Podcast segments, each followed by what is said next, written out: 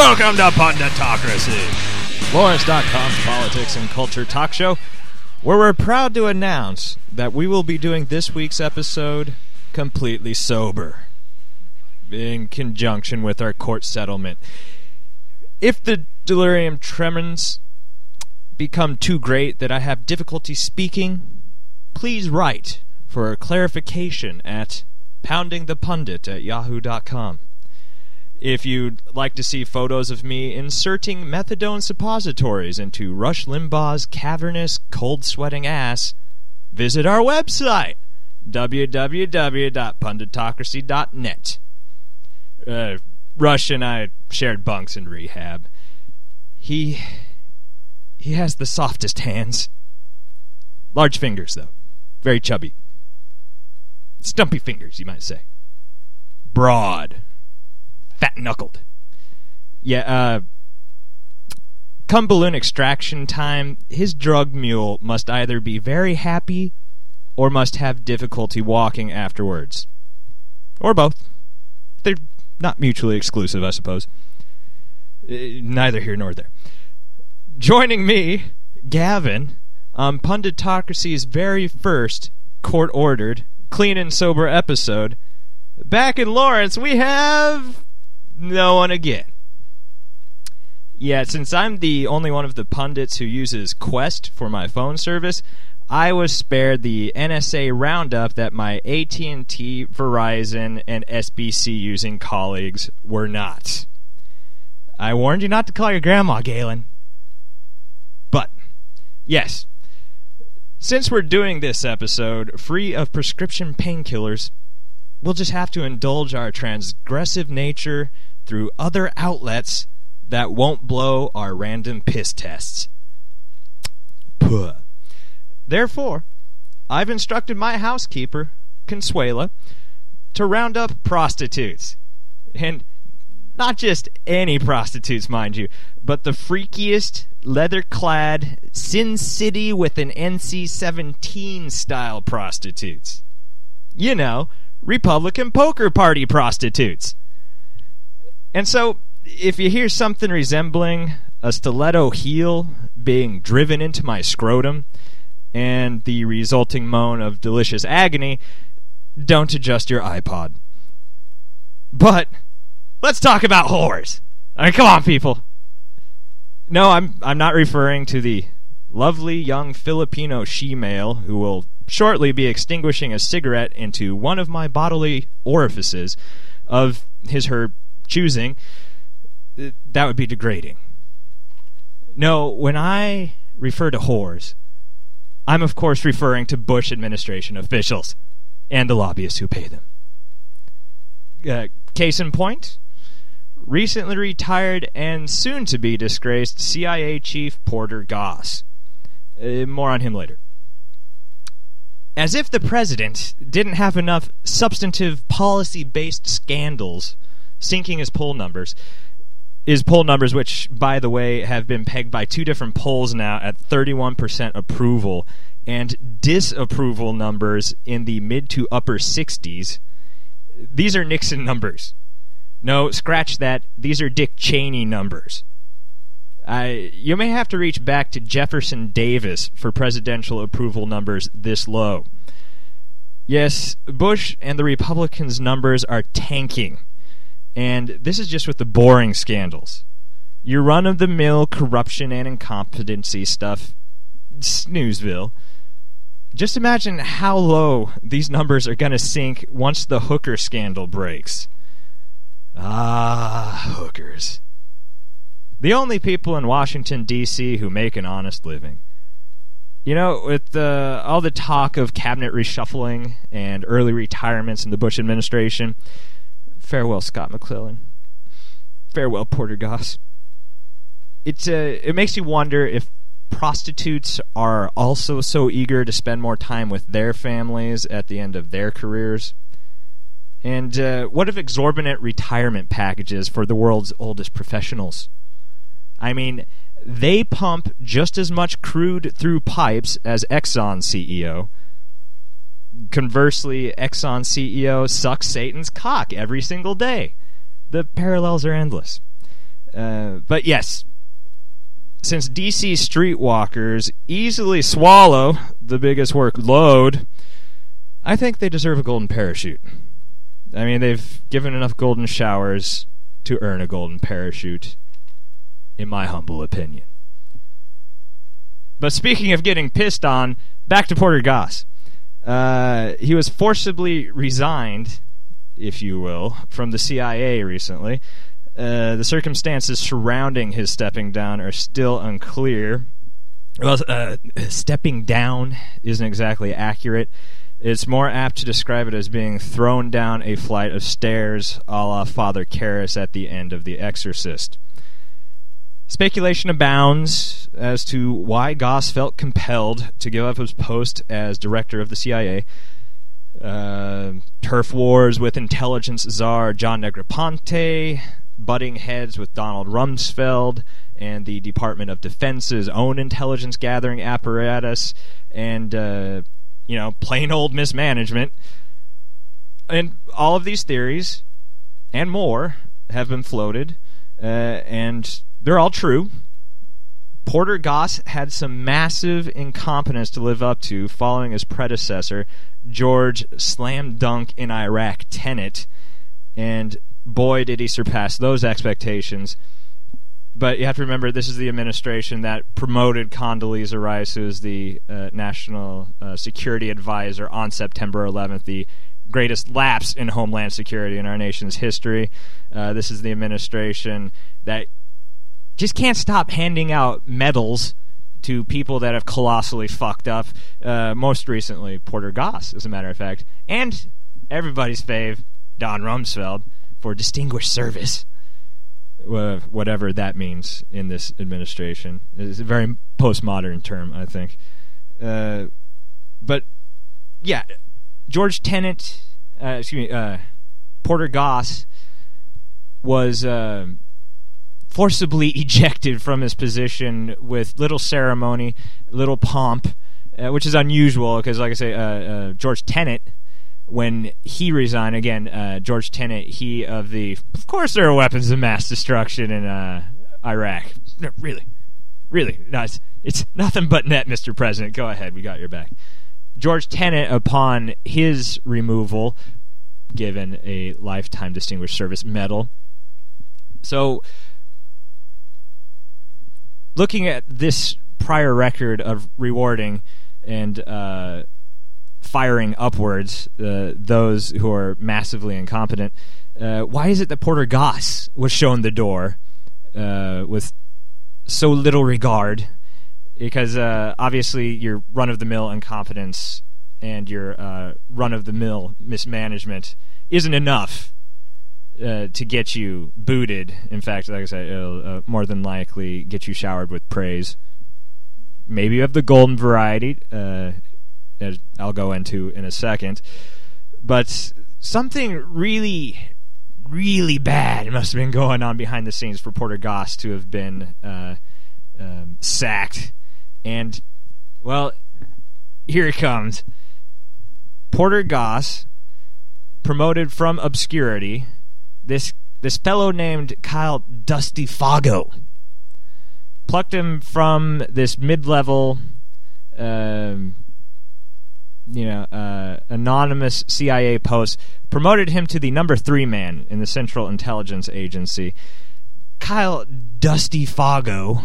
And what's what's with all these stupid ass Washington nicknames? Dusty Foggo, Scooter Libby, Barbara Silver Cunt Bush. I think the president's just very fond of them because he has problems remembering people's names. Uh, but Kyle Dusty Foggo, Porter Goss, who was the head of the CIA, uh, his right hand man.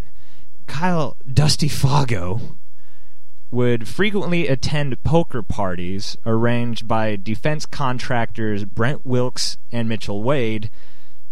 Mitchell Wade, by the way, has been indicted on bribing Duke Cunningham, who will shortly be serving jail time for bribery. Uh, Mitchell Wade and Brent Wilkes, defense contractors, were throwing these poker parties that Dusty, Porter's right hand man, was attending. And at these poker parties, a uh, limousine service named Shirlington Limousines would provide transportation and, in quotes, according to the indictments, entertainment. Through various sources, it's been revealed that the FBI investigation of Duke Cunningham has been interviewing prostitutes and other escort services in the Cunningham probes. And so you put two and two together. Hookers at the poker parties. These poker parties that Dusty was at, along with, and this just adds a whole mysterious sleaze element to the uh, soon to be blossoming scandal. A CIA operative named Nine Fingers, who is named thusly because he was missing one of his fingers. So Nine Fingers and Dusty were at these prostitute laden poker parties thrown by Duke Cunningham and a couple of indicted defense contractors. Kyle Dusty Foggo, I can't get enough of saying his name, uh, who was Porter's right hand man, uh, is soon to be indicted. He's under investigation, and it's coming out now that Porter Goss himself might have been attending some of these parties. Uh, by the way, uh, Shirlington Limousines, who provided the entertainment, received a $21 million contract from the Department of Homeland Security for transportation services. Yeah, isn't that convenient? Uh, the CEO of Shirlington Limousines, by the way, has a rap sheet that, and I'm not exaggerating here, is about 60 pages long. Uh, got a $21 million contract from the Department of Homeland Security. Hell of a background check they did there.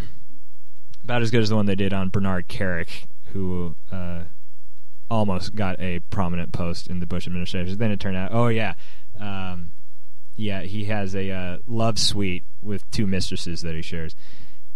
Again, this is the level of competency that the Bush administration likes to endorse and foster.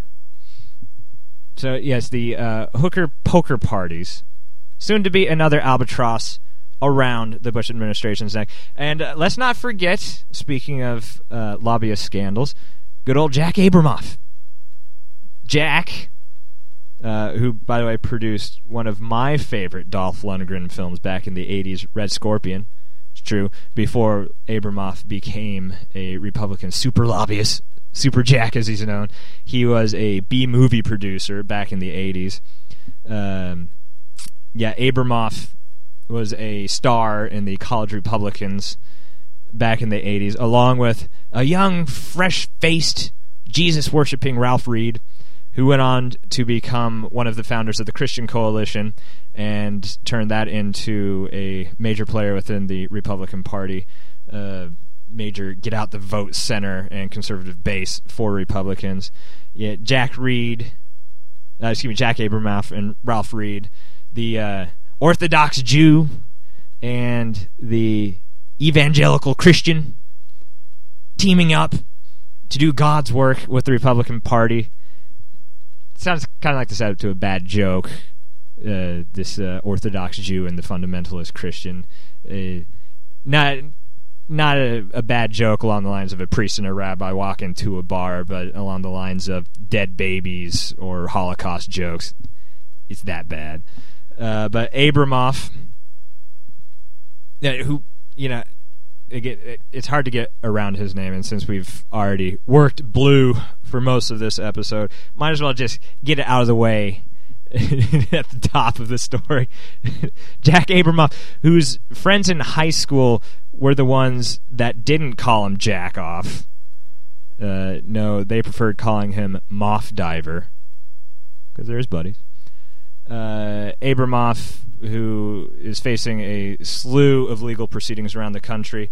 The White House recently released his visitation logs, or at least what they called the official visitation logs, um, all two visits that they claim he made officially, even though by their own um, rough estimate, Scott McClellan's uh, own anecdotal tallying many more than two visits. But uh, two visits uh, have been officially released by the White House, detailing Jack Abramoff's meeting with Karl Rove and another anonymous member of the Bush administration. A lot of people think it uh, might be Ken Mehlman helping to coordinate and raise money for the uh, 04 reelection. But yes, look forward to that as well. Abramoff uh, is probably going to sing, and there's probably going to be photos released, and none of it's going to be very flattering for the Bush administration. So uh, keep your eyes out for that one. And um, this is something that we'll go into in further detail with next week's episode. And by the way, I uh, hope to have the entire pundit armada assembled. But if those two lobbying scandals and prostitution scandals weren't enough to help sink Bush's poll numbers, uh, breaking news today USA Today did a cover story on the NSA illegal domestic wiretapping. Turns out that despite the administration's pledge that it was only only following known Al Qaeda members and sympathizers, and only following outbound calls and in, uh, calls either going to foreign locations and calls coming into the United States from foreign locations. Yeah, it turns out today that they made a deal with uh, AT&T, Verizon, and SBC to monitor every single call that those companies have logged in the past three years. Uh, which, by the way, has zero constitutional law to stand on, and in fact has been repudiated as illegal by none other than John Ashcroft when he was still in office. Although you're not going to hear him say that publicly. Um, yeah. Qwest, the lone holdout, uh, probably not for altruistic reasons. More than likely, they just wanted to avoid the class action lawsuits that will now be inundating the other three major communication telecom industry leaders. Um, yeah, and who is the architect of the illegal NSA domestic surveillance program? None other but the man who's being suggested replace Porter Goss as CIA head, um, Michael Hayden. Yeah, again, Bush administration, keeping it in the family. Yes, the former head of the NSA now being suggested as head of the CIA. Again, we'll be going into more detail on this next week, and uh, we'll have more juicy, juicy details with which to become depressed about. Ah, yes. But moving on to things that don't suck. Again, uh, I'm just one man.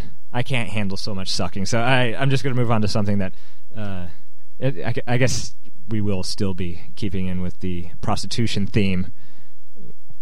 Or I guess anti-prostitution theme with things that don't suck.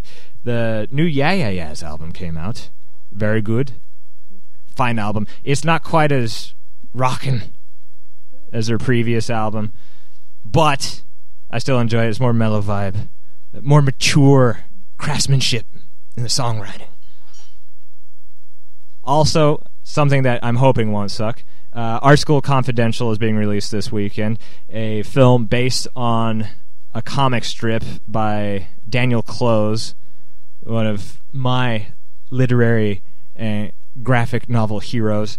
Daniel Clowes, who uh, did the graphic novel for Ghost World, is reteaming with Ghost World's director Terry Zwigoff, releasing Art School Confidential. Uh, from what I can tell, going to be very funny very good. However, the critics are already having a negative reaction to it, mostly on a moral basis. I, I really hate that that stripe of critic who disagrees with the movie because it's just so mean spirited. Another one of my uh, favorite films of the past few years, Rules of Attraction. Um, very dark, dark, dark comedy. Also assailed for being oh, it's too dark you just don't like any of the characters. You, you don't have to. If it's funny, it's funny. Satire. Not always cuddly. But yeah, Art School Confidential. Uh, I've heard from some critics that I trust that it should be pretty good. Time will tell. So, oh, relating to something that didn't suck in uh, last week's episode, the new Pearl Jam album, which I was predicting wouldn't suck, in fact, doesn't suck. Yes. The things that don't suck. Scorecard, one for one. Uh, yeah, also good news the Pearl Jam album debuted at number two on the Billboard music charts. Very happy about that. And uh, here's something that. Uh, not really something that doesn't suck, but uh, a, sort of a follow up to something that didn't suck from a few episodes ago. I made reference of Nintendo's DS system, their uh, touchscreen Game Boy essentially, and how you know it's great that Nintendo has finally released a genital controlled console. So ha ha ha. Uh, however, little did I realize, apparently somebody in uh, Nintendo's marketing division was listening and decided, hey, this is a great untapped market. And so Nintendo has decided to name their next console, which was codenamed the Revolution, Wii. Yes, Nintendo's next home console is called Wii they went and named the, next console iteration, uh, and you can take your choice here, either after um, a euphemism for a penis, generally referred to on babies, or for the act of urination. Uh, either Nintendo is colossally stupid in their corporate decision making process, or uh, they're just some kinky bastards, and they are Japanese, so these this is the land of the soiled underpant vending machine. So who knows? The, this could be a genius corporate marketing masterstroke. I don't know. Uh, I'm of course looking forward to purchasing the item and walking up to the counter the day it's released with a Wii in my hand. Yeah. But again, not necessarily something that doesn't suck uh, or something that does suck. It is a, uh, a follow up. And uh, time will tell whether people are eager to own a Wii sitting atop their home entertainment unit. But, well, I've uh, I've been rambling long enough. Uh, again, join us next week on Punditocracy when we hope to have a full crew. I'm not promising anything, but at least more than myself prattling incessantly about things that no one cares about. In the meantime,